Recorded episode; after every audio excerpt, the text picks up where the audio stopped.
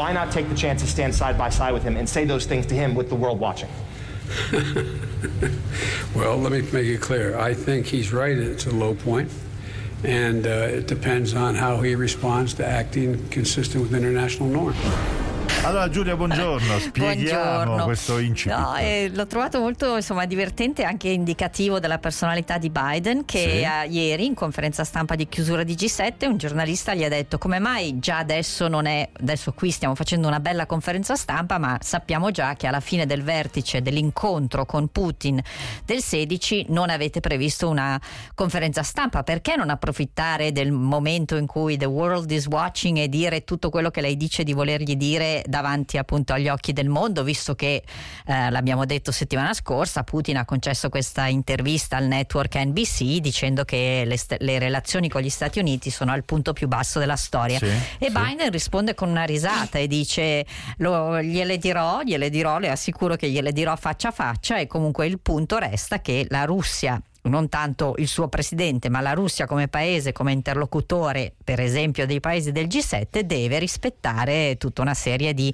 norme sui diritti umani, che è un po', un po' quello che si è detto della Cina alla fine del vertice, che Diciamo sono questi due i temi di tutti i giornali americani, ma anche britannici, anche tedeschi e in parte francesi, cioè la, appunto le conclusioni di questo G, 7 in Cornovaglia e poi naturalmente finalmente la, il, voto, uh, il, voto, che ha sancito eh, e con Bennett che ha giurato ha sancito la nascita del governo in Israele. Quindi a cominciare appunto dal Wall Street Journal che però ha questa foto bellissima di Joe Biden e Jill Biden che incontrano sorridenti eh, la, regina la regina. Elisabetta anche perché insomma lei sono andata un po' a controllare eh, dal 1953 quando è entrato in carica Eisenhower Quanti ha incontrato 12, 12, presidenti. Li ha incontrati praticamente tutti tranne e nessuno storico ricorda bene perché o sa spiegare perché il Lyndon Johnson che fu il presidente era il vicepresidente di JFK è entrato in carica quando JFK fu assassinato Senato, poi fece anche un secondo mandato,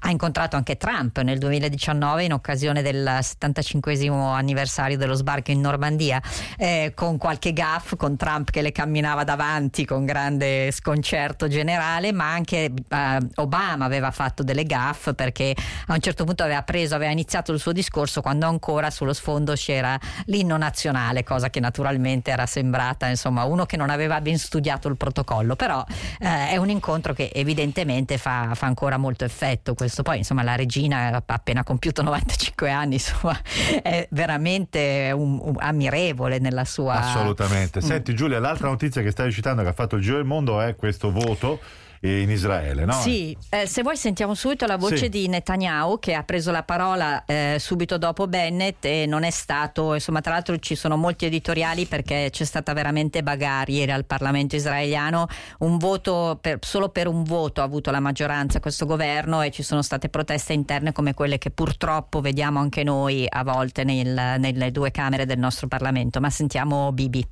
יהיה קול ברור וחזק ויש לי עוד מסר בשבילם, לא פחות חשוב. We'll be back soon. Che tono di voce imperioso. sì, eh? aveva detto, voi lo sapete vero che in questo momento ci sono alcuni luoghi dove si festeggia la nascita di questo governo e questi luoghi sono l'Iran e poi tutte le, le zone controllate da Hamas e dai terroristi palestinesi. E poi ha cambiato dalla sua lingua l'ebraico, ha usato l'inglese, ha detto ma sappiate in Iran e eh, appunto nei luoghi controllati da Hamas che we'll be back soon, torneremo presto.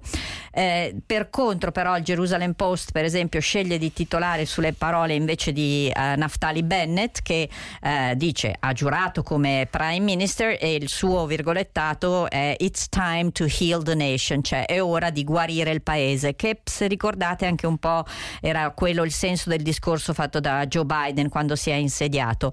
Eh, naturalmente adesso i, i problemi lo, lo, scrivono anche i giornali americani sono due eh, la ripresa economica perché anche mh, di fronte al successo della campagna vaccinale comunque comunque anche l'economia israeliana in ginocchio e poi naturalmente la questione palestinese, questa fragilissima tregua con Hamas che eh, per reggere avrà bisogno probabilmente anche dell'apporto di quel partito arabo che sappiamo per la prima volta è entrato in un governo israeliano. E tra l'altro di questo lo stesso Bennett ha, dato, ha, dato, um, uh, ha, ha, ha riconosciuto i meriti di Netanyahu perché fu Netanyahu durante le prime negoziazioni eh, dopo la quarta elezione a, a, cercare di aprire a questo partito arabo che poi scoppiò il, scoppiarono i, i bombardamenti e diciamo quelle, quella quei dieci giorni di guerra tra Hamas e la, l'esercito israeliano, quindi fu tutto congelato, però la prima apertura fu, eh, fu, proprio di Netanyahu.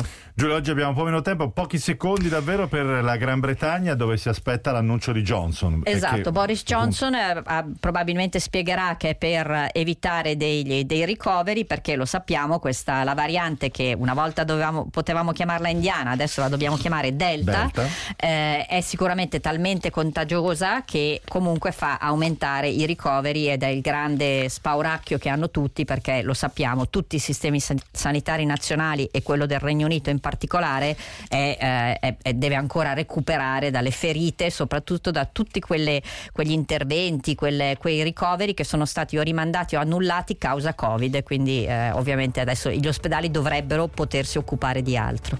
Grazie Giulia, è tutta la puntata di oggi. Pietro La Corte e Jacopo De Franchi, ci risentiamo per l'aggiornamento alle 14. Saúde.